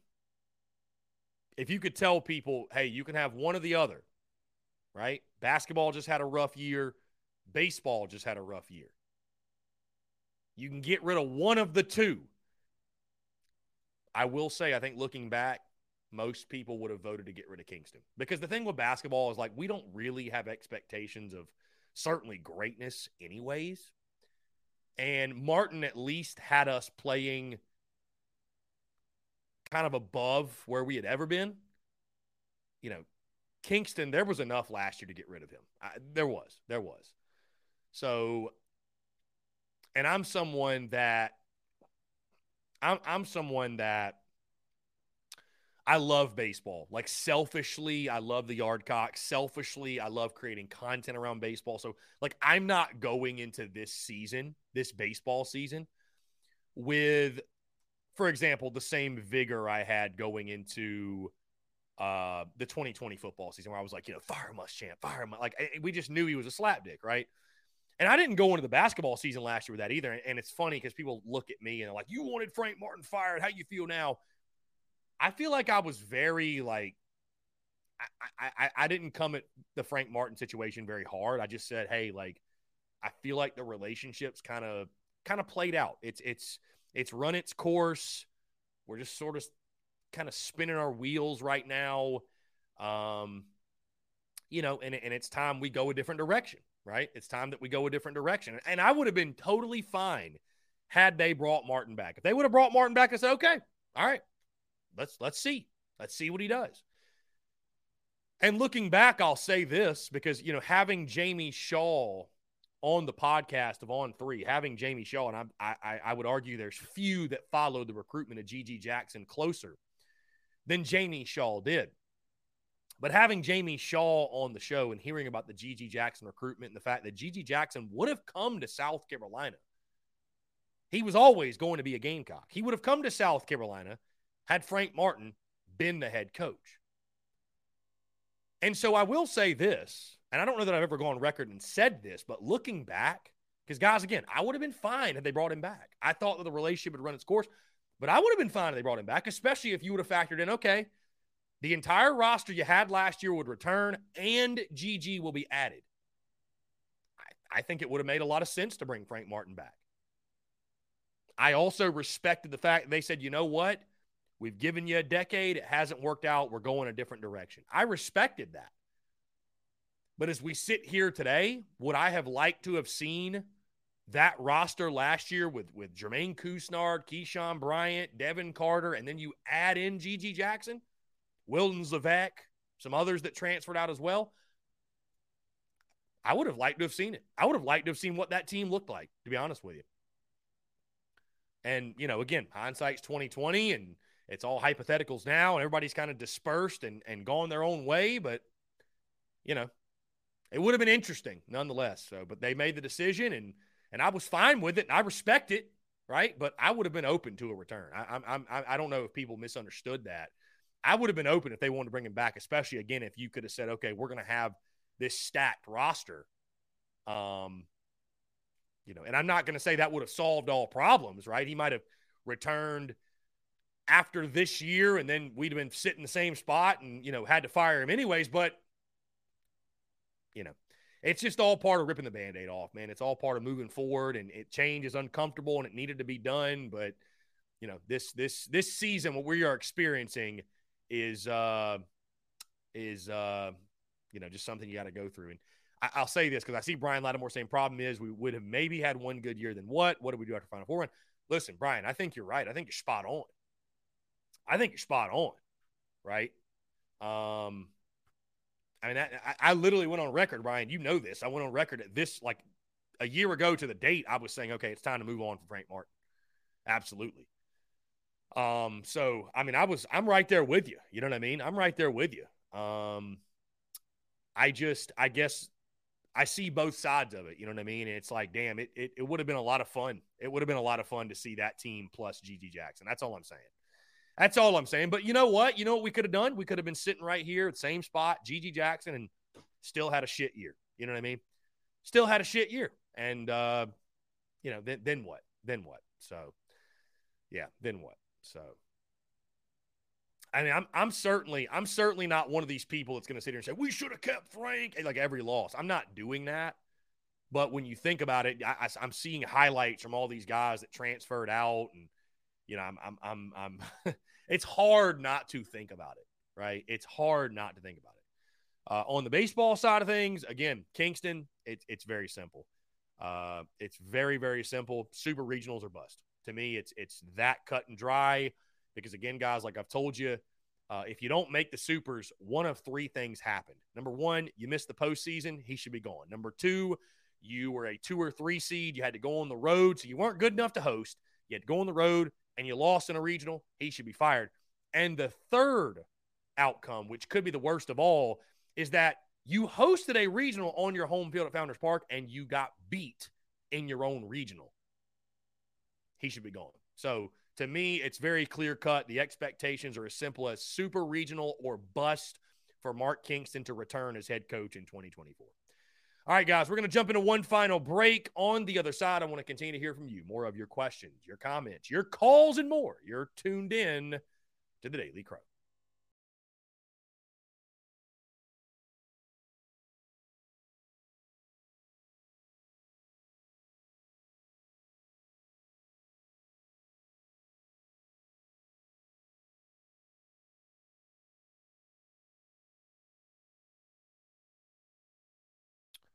I don't know why the camera is not not uh, kind of messing up on us. Either way, we're back taking your questions, comments, calls. 843-790-3377. That is 843-790-3377 here on this Wednesday, January the 18th. It truly is a beautiful day outside, by the way. Might go uh might go hit the golf ball around a little bit today after we record tomorrow's pod. Either way, want to hear from you again, final 10 minutes or so. Uh Bruin Nation says it was time for Frank to go no matter if he was here or not, they still would have went 17, 19 wins and missed the tournament, and he would have still talked about the Final Four. You know, I mean, to your point, Ruin Nation. I mean, there's there's nothing that says we wouldn't have just done the same thing. I mean, you, you make a great point. So um, it's not as simple as well. We just take last year's team and just plug in GG and all is all is fixed. I mean, you're right. You're right.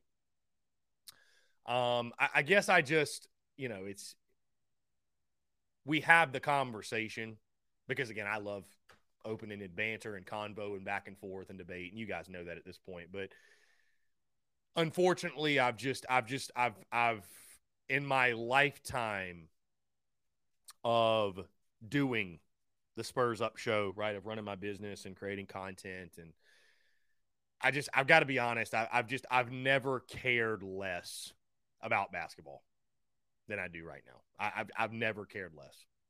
I, I mean, it's just you know, and I hate to say that, but I, will be open and honest with you. I'm not going to sit here and pretend like I, I mean, I'm, I mean, y'all, y'all know at this point, y'all know me, y'all know at this point, um,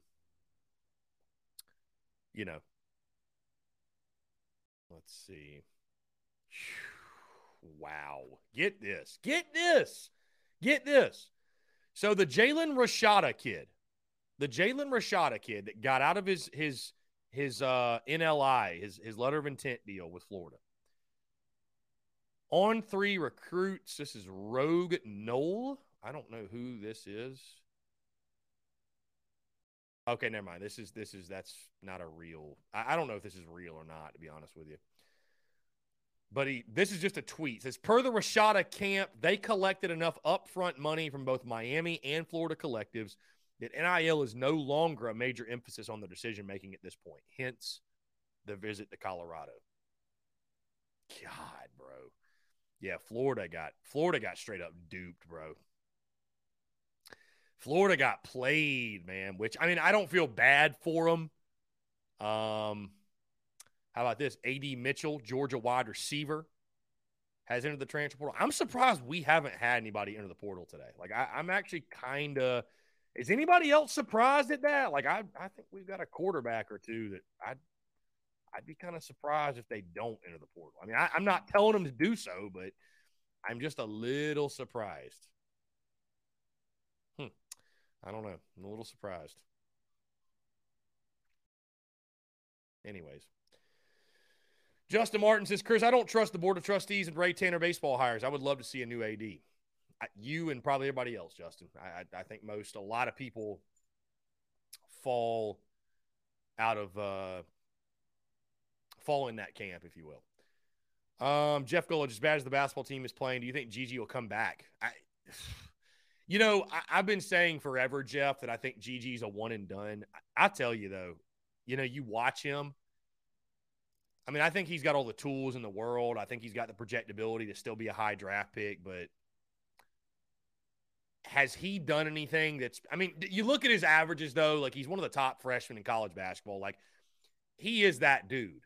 But I mean, is he is he lighting the world on fire like we thought he would? I you know, I think SEC play has definitely been an adjustment for him. I'll put it that way. I think SEC play has without a doubt been an adjustment. So um, let's see.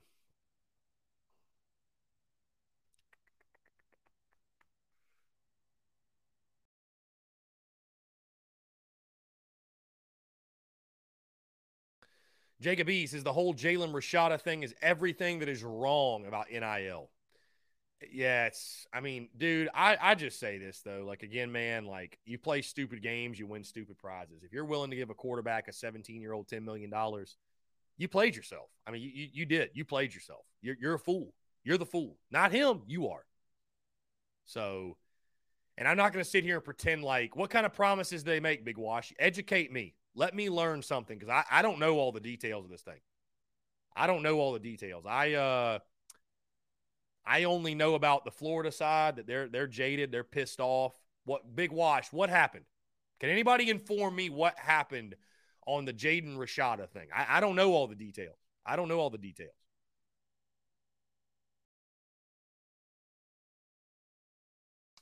Uh, our guy Dalton says thought about going to the Auburn game on Saturday, but we were probably going to take another 40 plus point loss.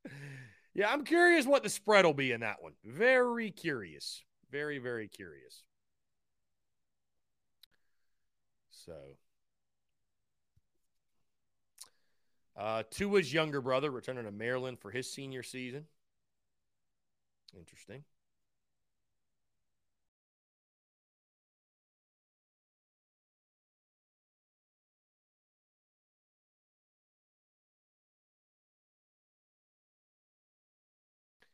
Uh, let's see. Big Wash said Josh Pate explained it all. It's all Florida. They promised 13 million and didn't have the money. Oh, the funding fell through. Well, you know, I, I saw a clip from Chris Doering this morning, friend of our show, guy I've had on a couple times, friend of mine, and he said exactly what, what I what I would have said.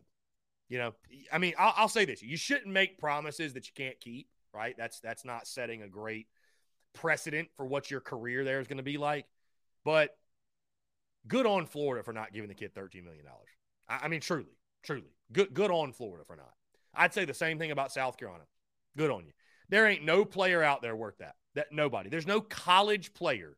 Like, see, that's that's the crazy thing, guys. Is that when the pros pay a kid, right? Number one, these are organizations that have salary caps and they have buku's amounts of dollars, right? They have tons of money right? And then a lot of guys in the pros, or most guys in the pros, guys who have been in the pros before, when they get paid, they are getting paid off of like what they have done at that level, right? They're getting paid based off their performance, their statistics, etc. Paying an unproven high school kid, unproven, completely unproven.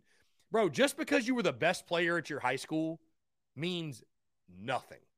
It means nothing. Like when people talk about these, like, do you see his high school stats? Man, he crushed it this high school. Like, I literally do not care. Everybody that goes to a SEC school has crazy stats. Everybody that goes to a, everybody that's a four or five star crushed. They were the best player at their high school. They were the best player in their county. They were probably one of the best players in their state. Who gives a damn? It doesn't mean you're worth $10 million. It don't mean you're worth $5 million. It's, it's just crazy, dude. It's, it is crazy. And the market will correct itself, no doubt. The market will correct itself. People will stop blindly investing money and making dumb business decisions. They will. It, it, will stop. It will cease. It will fix itself. I really, truly believe that. Now, do we need regulations? Do we need people that are much smarter and higher up than I am to, to make these decisions? Absolutely, we do. But again, I speak from the business owner vantage point. NIL is a great tool, it is a great opportunity for business owners to give back, to make an impact, you know, to positively impact those student athletes that sacrifice their blood, sweat, and tears into the university and a program they love so much.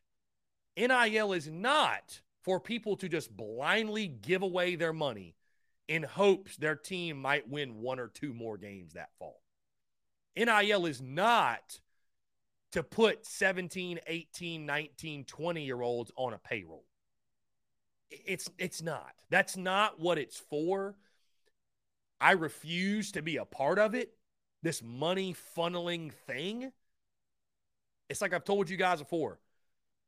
At what point does win by any means necessary become too much? At what point does it become ridiculous? At what point does it become not worth it? Winning is fun. Winning is great. We all want South Carolina to win. We every every SEC fan base wants their team to win. But at what cost? At what cost is it worth it? At what cost does it become ridiculous? And with that being said, guys, we'll go ahead and wrap things up. We've hit two o'clock. Appreciate you all tuning in. Thank you all so much, guys. Check out TDC in podcast form. If you miss anything on the show today, uh, it will drop at three o'clock. The podcast form of the show drops every single day at three o'clock on our podcast feed, iTunes, Spotify, Stitcher, Google Podcasts, wherever you get your podcasts. Um, outside of that, guys, again, appreciate y'all tuning in. Thank y'all so much. Have a great rest of your Wednesday, and we will talk to you all tomorrow.